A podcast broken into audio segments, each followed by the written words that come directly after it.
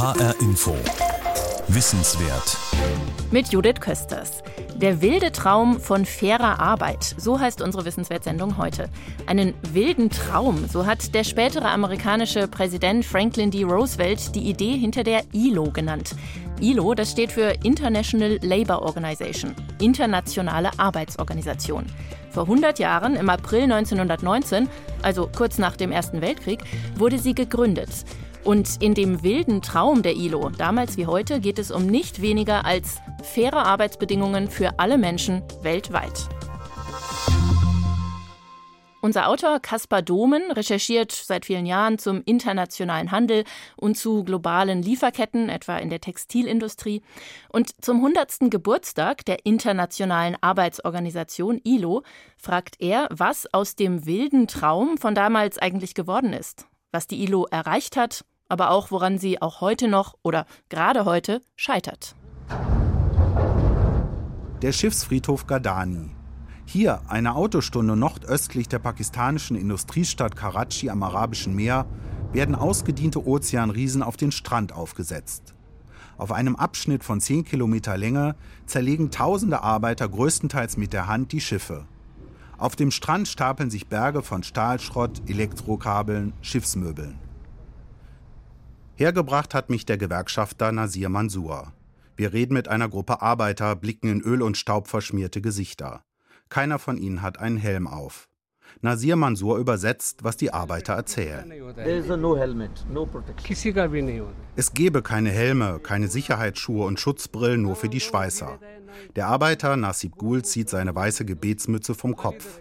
Er scheitelt mit der Hand sein schlohweißes Haar, eine Narbe wird auf dem Schädel sichtbar. Dem Arbeiter war bei der Arbeit ein Stück Eisen auf den Kopf gefallen.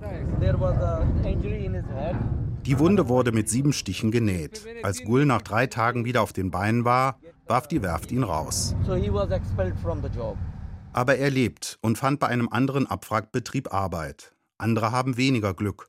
Nasir Mansour geht zu einer Hütte. Darauf flattert eine zerfetzte rote Fahne.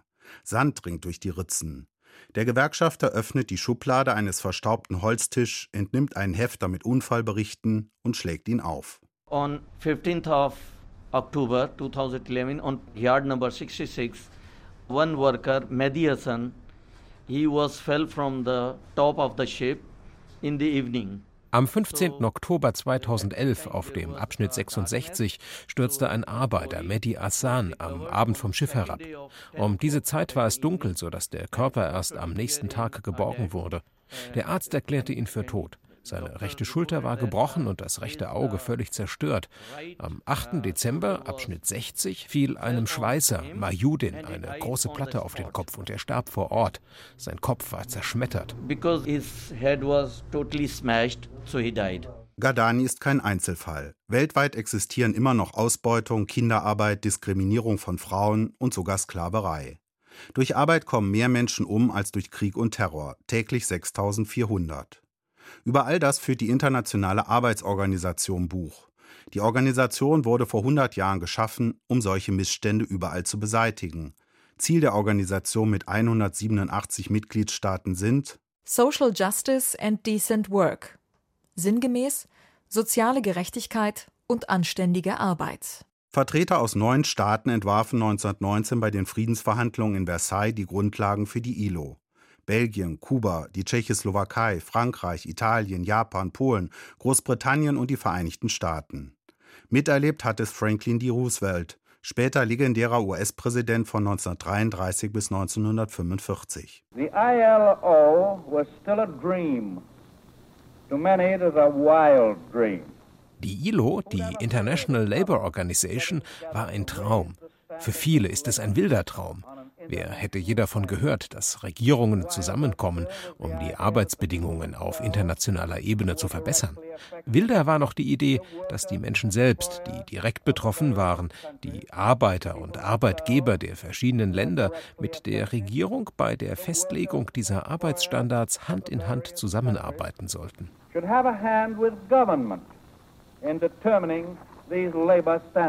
Beim Start waren 32 Staaten dabei. Heute sind es 187 Staaten, also fast alle Länder der Welt.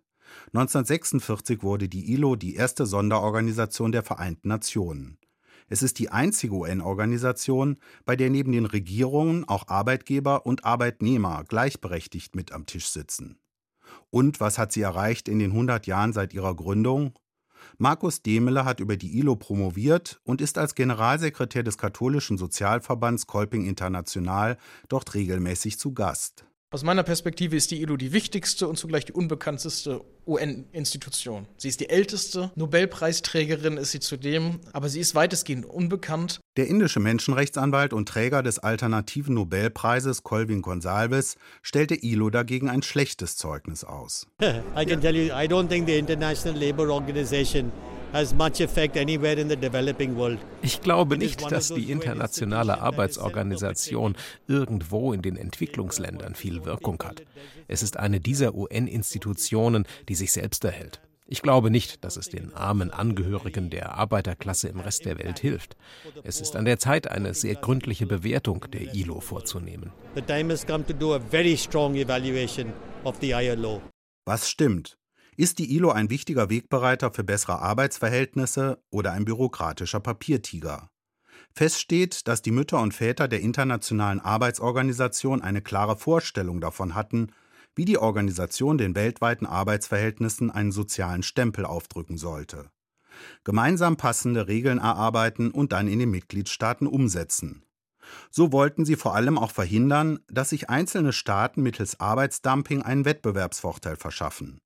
Beherzt machte sich die ILO an das Werk und beschloss bis heute 189 Übereinkommen. Zu Arbeitslosigkeit, Arbeitssicherheit, Mutterschutz, Nachtarbeit von Frauen, Mindestalter für Jugendliche, gegen Zwangs- und Kinderarbeit, gegen Diskriminierung, für gesunde und sichere Arbeitsbedingungen, für die Vereinigungsfreiheit. Und als erstes eine Beschränkung der Arbeitszeit. Jeder Arbeitnehmer soll täglich maximal acht Stunden und wöchentlich nicht mehr als 48 Stunden arbeiten betont ein Arbeitnehmervertreter bei der Internationalen Arbeitskonferenz, kurz IAK, im Sommer 2018 in Genf. Es berät der für die Normenkontrolle zuständige Ausschuss. Das ist der Kern, die erste Norm der IAK. Zur Internationalen Arbeitskonferenz kommen jedes Jahr für zwei Wochen vier Delegierte aus jedem Mitgliedstaat, zwei Regierungsvertreter und jeweils ein Arbeitgeber- und Arbeitnehmervertreter nach Genf. Sie kontrollieren alte Regeln und beraten über neue Regeln. Dieses Mal soll es vor allem um das Thema Arbeitszeit gehen. Mehr als 5000 Menschen nehmen alljährlich an der Konferenz teil. Neben den Delegierten tummeln sich Experten, Referenten und Vertreter der Zivilgesellschaft in den Sälen, Gängen und auf den Besuchertribünen. Der Befund beim Thema Arbeitszeit fällt dürftig aus. Wir stellen aber fest, dass die Durchsetzung dieser Norm für viele Arbeitnehmende reine Illusion ist. Fast 80 Prozent der Arbeitnehmenden arbeiten noch mehr als 60 Stunden pro Woche in manchen Regionen. Ständig Überstunden, da passieren schnell Fehler, Unfälle, Verletzungen. Manche Beschäftigte schuften, bis sie tot umfallen oder bringen sich selbst um. Darüber spricht eine Delegierte aus dem Hightech-Land Südkorea. The number of reported suicide cases related to work with Rund 600 Selbstmorde stünden in Südkorea in Verbindung mit Arbeit, sagt die Gewerkschafterin. Und rund 300 Arbeiter stürben jährlich an überarbeitungsbedingten Krankheiten. Aber das sind nur die Zahlen eines von mehreren Sozialversicherungsträgern. In der Realität dürften es also noch mehr sein. Offiziell gilt zwar in Südkorea die 40-Stunden-Woche, aber es gibt viele Ausnahmen, ob für Landarbeiter, Seeleute, Stewardessen oder Krankenschwestern. Land, Maritime and Air Transportation and Healthcare and Medical Services die ILO kann nur ihre Ideen festlegen. Es ist Sache jedes einzelnen Nationalstaats, sie zu ratifizieren und umzusetzen. Eva Senghas-Knobloch, Friedensforscherin und eine der besten ILO-Kennerinnen, schreibt gerade ein Buch über die Organisation. Fragt man sie nach einer Einschätzung über die heutige Arbeitswelt, knüpft sie an die berühmte Erklärung der ILO von Philadelphia aus dem Jahr 1944 an. Arbeit ist keine Ware. Punkt. Ein Grundsatz, der heute, wie ich denke, an kaum einer Stelle wirklich durchdacht umgesetzt worden ist, weil wir eine Situation haben, in der Arbeit eigentlich in erster Linie als etwas betrachtet wird, das besonders disponibel ist. Staaten schauen häufig bei schlechten und sogar illegalen Arbeitsbedingungen weg. Sie haben teils miserable Arbeitsverhältnisse legalisiert, etwa durch die Schaffung von Sonderwirtschaftszonen, in denen etwa Rechte wie Gewerkschaftsfreiheit aufgehoben sind. Selbst in Europa arbeiten manche Menschen heute unter Bedingungen, die ihre Eltern bereits überwunden glaubten. Das berichtet etwa Philip Jennings, der sich aus einer walisischen Arbeiterfamilie zum Chef des internationalen Gewerkschaftsdachverbandes Uni Global hochgearbeitet hat und als Ratgeber bei der ILO gefragt ist. We have many deep-rooted problems of exploitation wir haben eine Menge tief verwurzelter Probleme von Ausbeutung in unseren Arbeitsmärkten. Immer mehr Menschen sind trotz Arbeit arm. Zum Beispiel in seiner Heimat, Großbritannien. Wir haben eine Million Null-Stunden-Vertragsarbeiter. Sie wissen nicht, wann sie arbeiten sollen. Sie wissen nicht, wie viele Stunden sie arbeiten. Aber es ist registrierte Arbeit. Bald geht er in Ruhestand. Gefragt nach den Ursachen des Wandels, erzählt er von dem politischen Paradigmenwechsel, den er als junger Mann erlebte. In den 1970er Jahren kam das Ende des Gesellschaftsvertrages. Wir erlebten die Geburt der neoliberalen Ära. Menschen wie Margaret Thatcher sagten, es gibt keine Gesellschaft. Es gab damals einen gut koordinierten und gut organisierten Ansatz, die Stimme der Arbeit politisch, wirtschaftlich und am Arbeitsplatz zu schwächen. Das führte zu wachsender Ungleichheit und Unsicherheit. The result has been that we have growing inequality, growing insecurity. Anfangs machte sich dies bei der ILO selbst noch wenig bemerkbar. Ihr half die Systemkonkurrenz zwischen kapitalistischem Westen und sozialistischem Osten. Immer weniger Gehör fand die ILO in den 1990er Jahren, nach dem Fall der Mauer. Claudia Minne vom Deutschen Gewerkschaftsbund DGB ist Arbeitnehmervertreterin in der deutschen Delegation bei der Arbeitskonferenz. Ich kann mich noch erinnern, dass wir eben über die Globalisierung damals ja nur als ein Gewinnerthema diskutiert haben. Die ILO warb bei der Transformation der Wirtschaft in Mittel- und Osteuropa für sozialen Dialog. Die Regierungen setzten aber die Vorschläge der neoliberalen Chicago Boys um. Liberalisierung, Deregulierung, Austerität, Privatisierung. Arbeits- und Friedensforscherin Senghas Knobloch. Das hat auch einen Schub gegeben in Richtung, die ziemlich konträr zu dem Anliegen der Internationalen Arbeitsorganisation stand. Die Kolleginnen und Kollegen, wer fehlt denn noch? Bad Hersfeld. Ist jemand aus Bad Hersfeld da?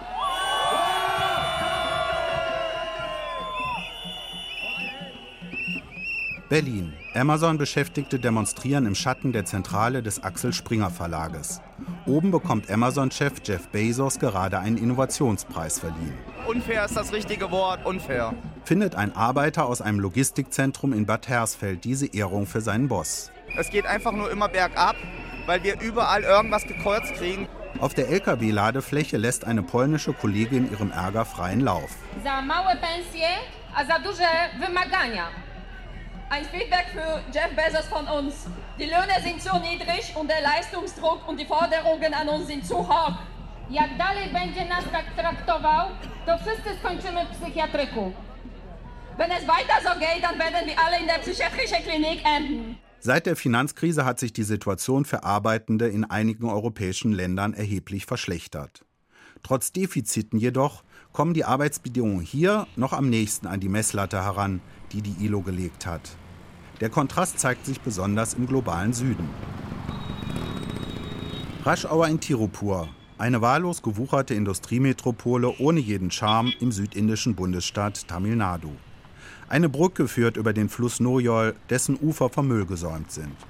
Vorbei geht es an kleinen und großen Nähfabriken, in denen vor 20 Jahren noch ganz selbstverständlich Kinder arbeiteten. Damit kennt sich Arokiam Aloysius gut aus.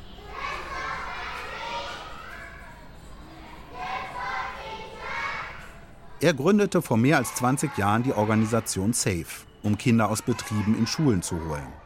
Während unseres Gesprächs hören wir durch das offene Fenster den Unterricht der benachbarten Montessori-Schule, einer von mehreren, die er gegründet hat.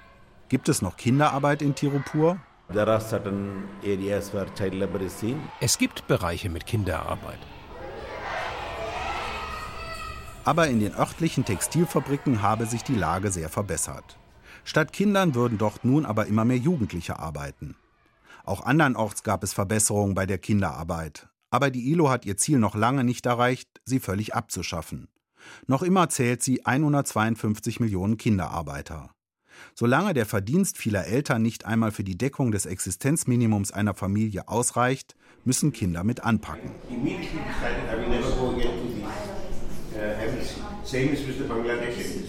Wiedersehen mit dem Gewerkschafter Nasir Mansour. Basically, regulations and conventions are itself not bad. They are a good one. Grundsätzlich seien die Regulierungen und Konventionen der ILO gut. Dann zuckt er mit den Schultern. But the real problem lies where it come to translate into practice. Das echte Problem bestehe in der Umsetzung. Alle Regeln bestünden nur auf Papier. In der Realität habe die ILO dabei versagt, die Arbeitsverhältnisse der Menschen in den Fabriken oder auf den Feldern grundlegend zu ändern. ILO miserable failed to make any change at a grassroots or at a plant level.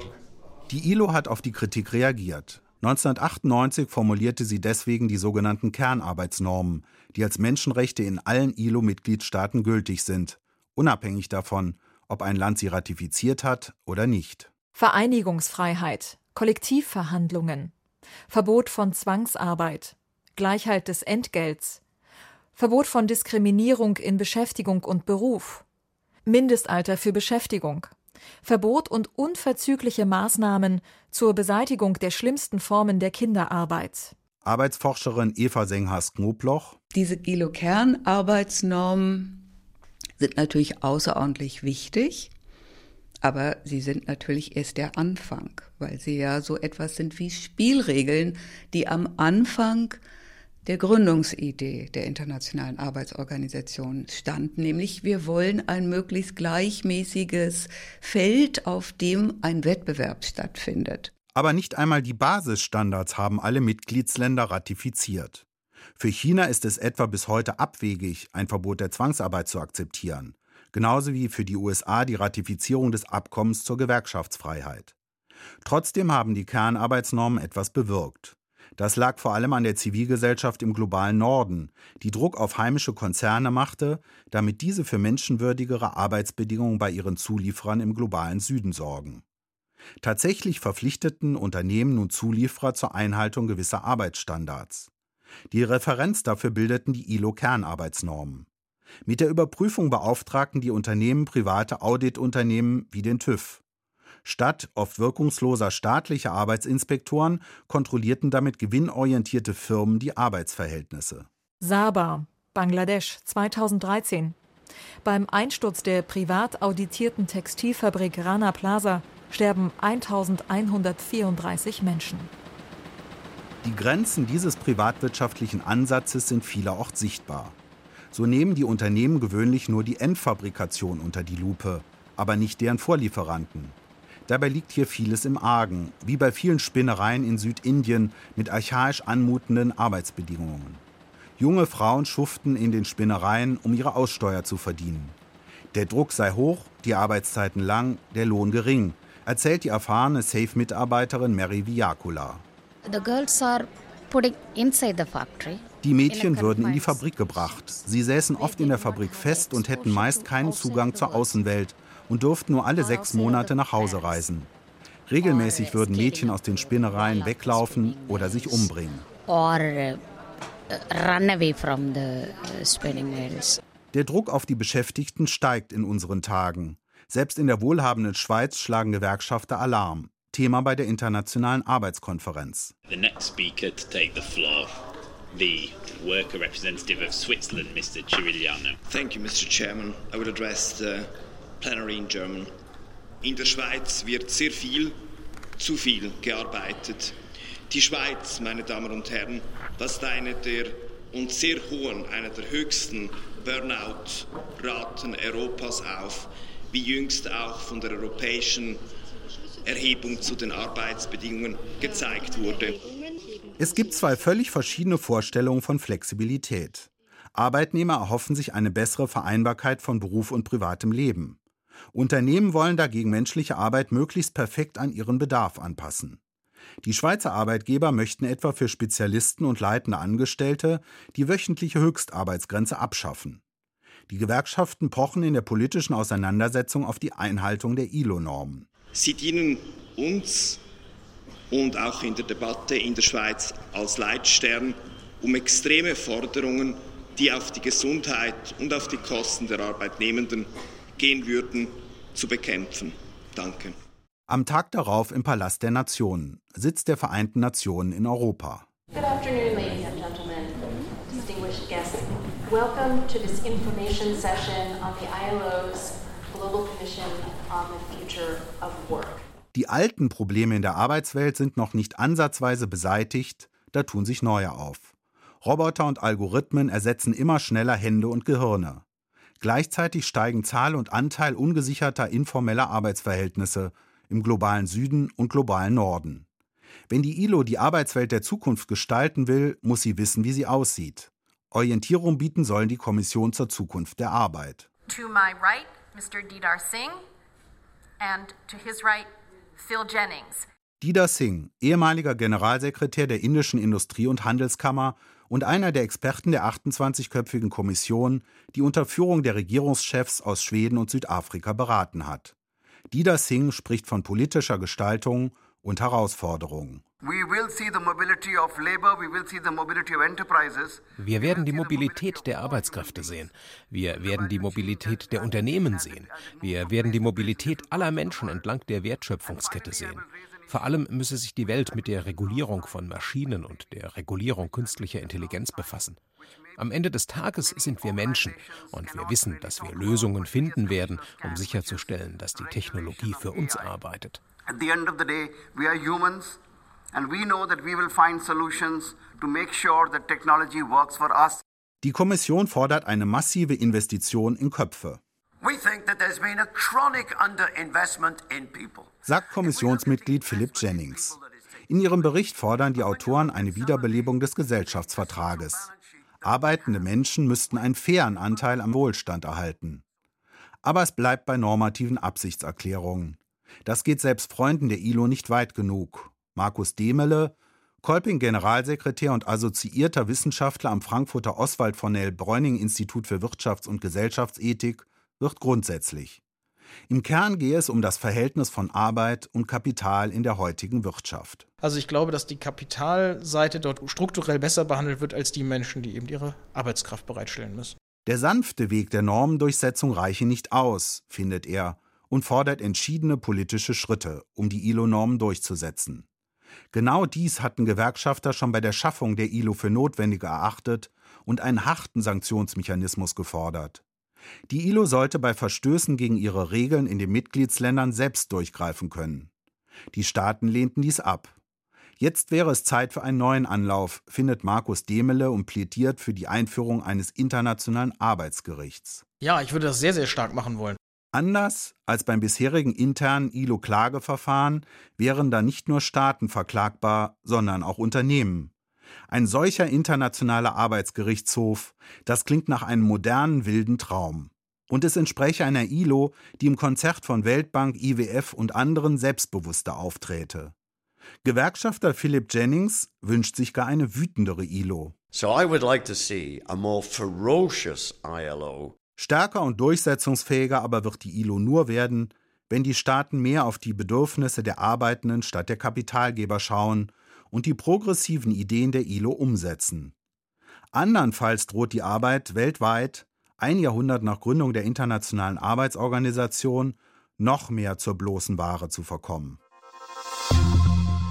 Der wilde Traum von fairer Arbeit. 100 Jahre ILO. Das war ein Feature von Caspar Domen in HR Info Wissenswert.